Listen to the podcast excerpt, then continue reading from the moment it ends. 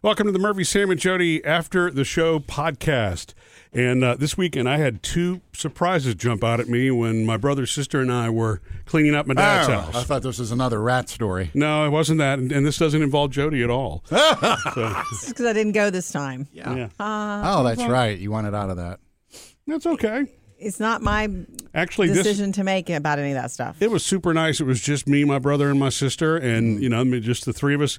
Literally got to spend the whole day together, and I loved it. It was wonderful.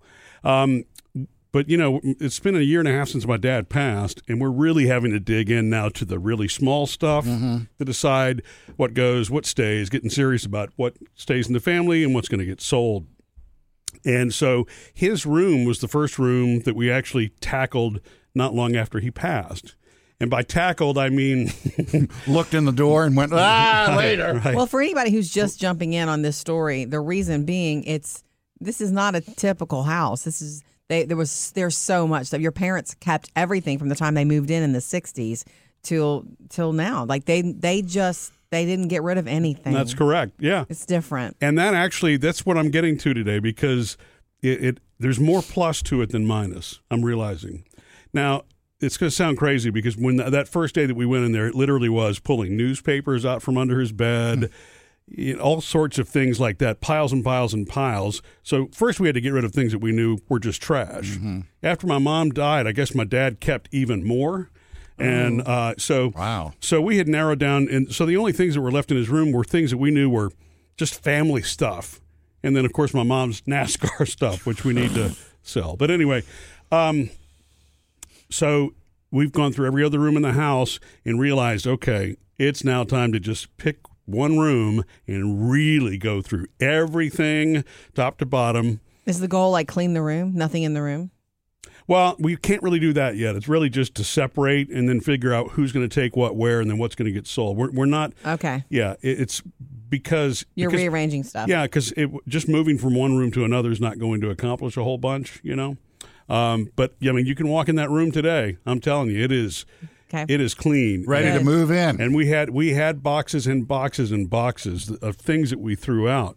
But my point is, my parents, as Jody said, they kept everything, which at first I thought was going to be the biggest problem, but everything was organized.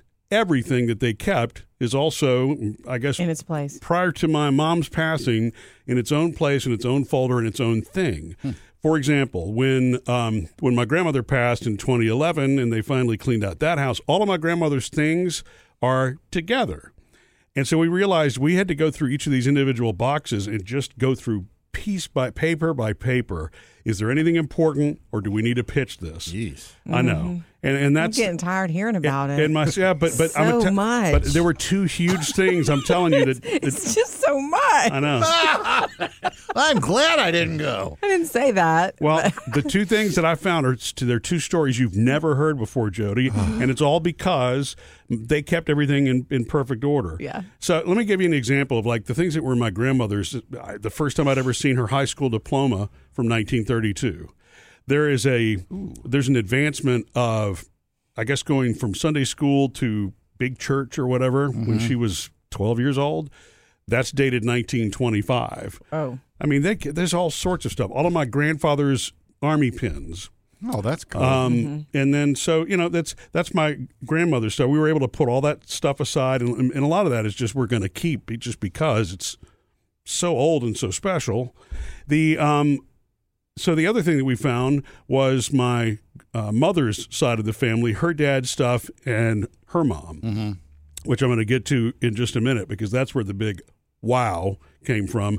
But the biggest wow actually came from my dad's stuff. And mm-hmm. here's why. The, there are a couple of boxes that we went through that apparently were all the things that he had at work mm-hmm. before he retired. And when I say everything, I mean list of birthdays of coworkers. Oh. He actually used to, and this is going to make him sound so odd, but I don't know why. He would take when when somebody at the at the lab, he worked at Exxon, would pass that he knew, he would photocopy the Death obituary, and he would also take a picture from the employee manual, put it together, and laminate them and keep them. So that you know, yeah, so that he had a, a recollection of, of these, you know, people. Like flashcards of everybody he's worked with. right. I don't know if you play a guessing game later with that or not. Hold it up. Oh, wait, that's uh, Jimmy. It's just Yes. him being. It was just him being himself. It is. Mm-hmm. He documented things. He documented everything. Yeah. Yep. And so my dad was just a he was a he was a brilliant man. When I start looking through his lab stuff when he had to run these tests, it's all sorts of scientific terms and things that I'm just it's lost on me mm-hmm. completely. So, you know, as you're going through these things, it literally is like his life is telling me his story mm-hmm. because it's in chronological order, Wow. all in boxes. Mm-hmm. To the point where you almost don't want to throw some of it away, but you know you can't keep everything. And that's what was interesting to me about it is I'm I'm learning things along the way. So I'm halfway through the boxes of the Exxon stuff, and my sister you know, looks and finds my dad's report cards Oh, uh, from high school, and there was a, there was one point he had all D's. Ooh. When he graduated from high school, it was a combination of C's and D's. And I remember my dad telling me that he had a tough time in school, but he truly is one of the most brilliant people that I ever knew. And my sister says basically that he was he was a homebody like her, and he did not really enjoy the classroom setting at all. Oh, and so because he never really enjoyed that, he had trouble Couldn't engaging. relax. He would do fine on things at home on his own at his own pace, Yeah. but he did not do very well in the classroom. And I didn't I didn't know that. Um, but uh, It makes sense to you knowing him, though. but he also got several awards for courtesy and um, statesmanship or whatever. In I mean, school? yeah, he was uh, the good citizen type awards or whatever. And so that tells me that same story there uh, that he's got.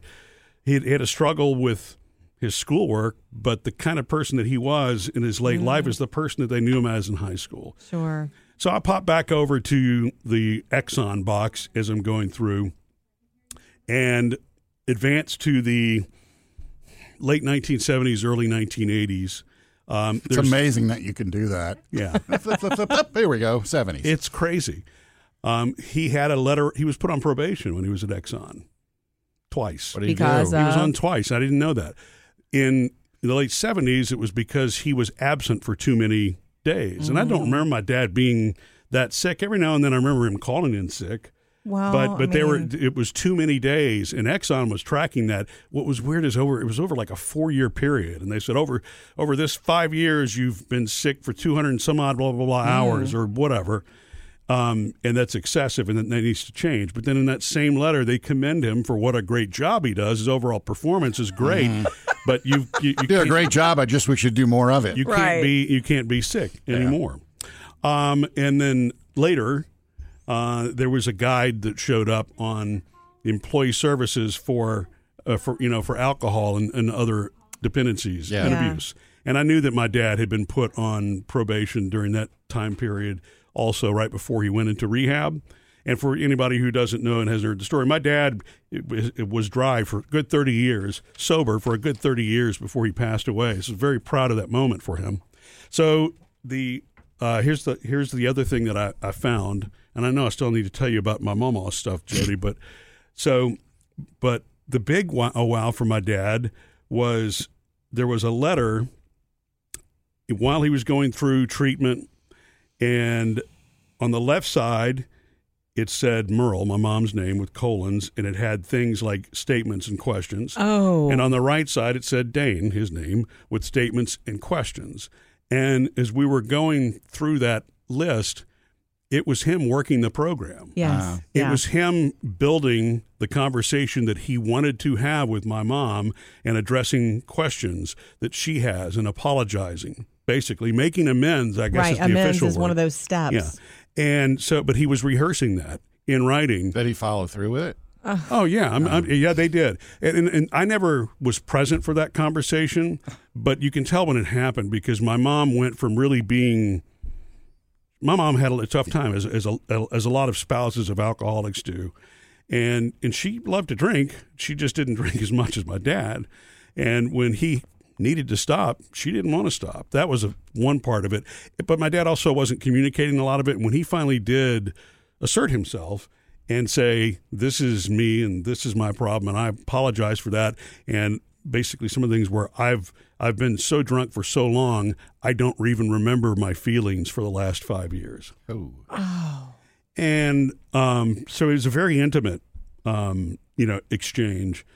But he kept that, and so that's the kind of stuff that you really don't.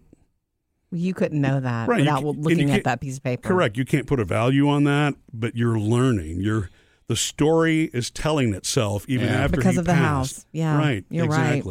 Oh my gosh. And so so that was just that was that was huge.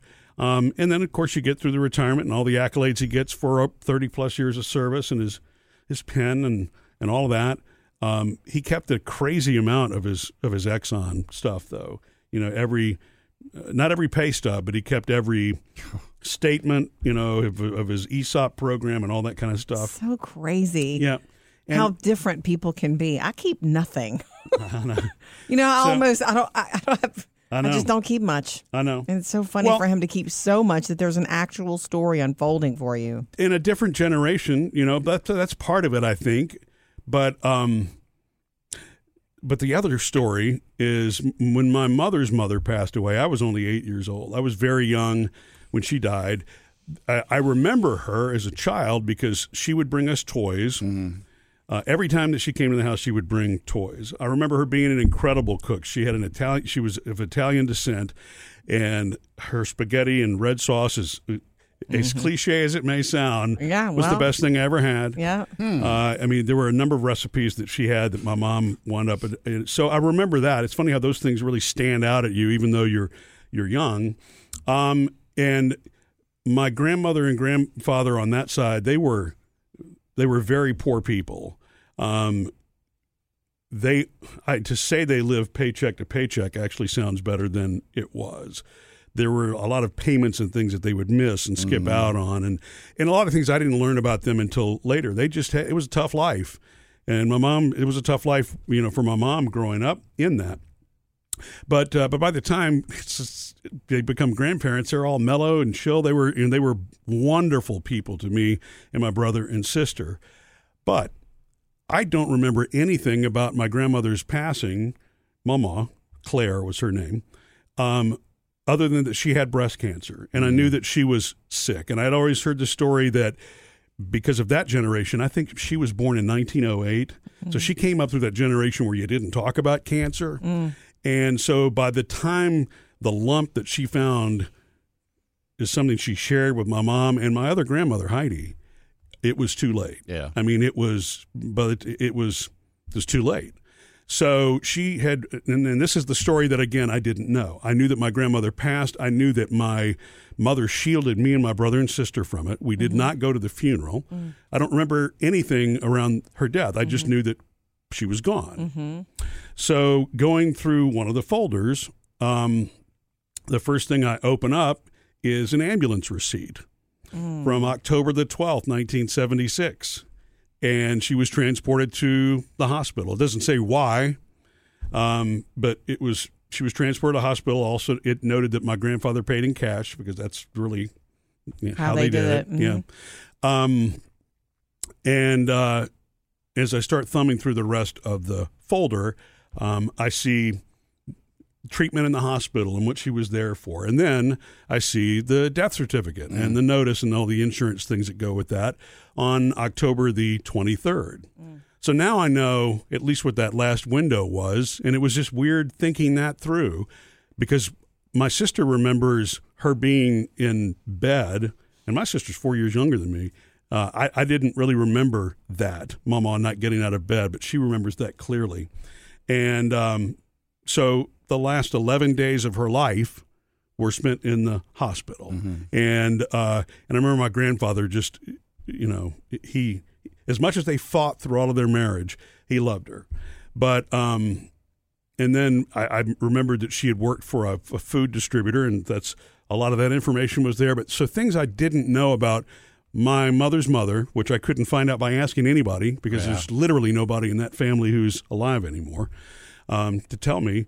I was able to piece together again oh. because they kept everything. Wow. You know what I mean? And this is so right for you because you are so you're like a historian. You love. I do love you history, love yeah. history, but there's nothing more exciting to you than the history of your own family Right. and people that you loved. Right.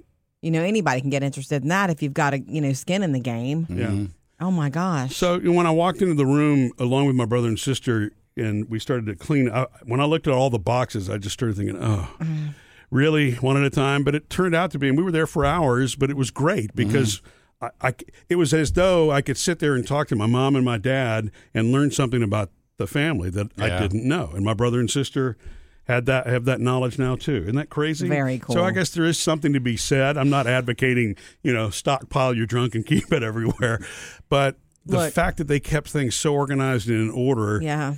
Is is just it's weird how it's the thing we joke about, but it's also the thing that's explaining a lot to us. It's also us. a Yeah. thing that you you guys need Yeah. probably. Yeah. You need this Right. this experience. Exactly. A lot of siblings end up in that situation. They end up getting close because they get closure together Mm-hmm. when going through the the you know the ritual of just of moving on with life and changing and moving a house or whatever. But Yeah, you you guys probably really need this. yeah.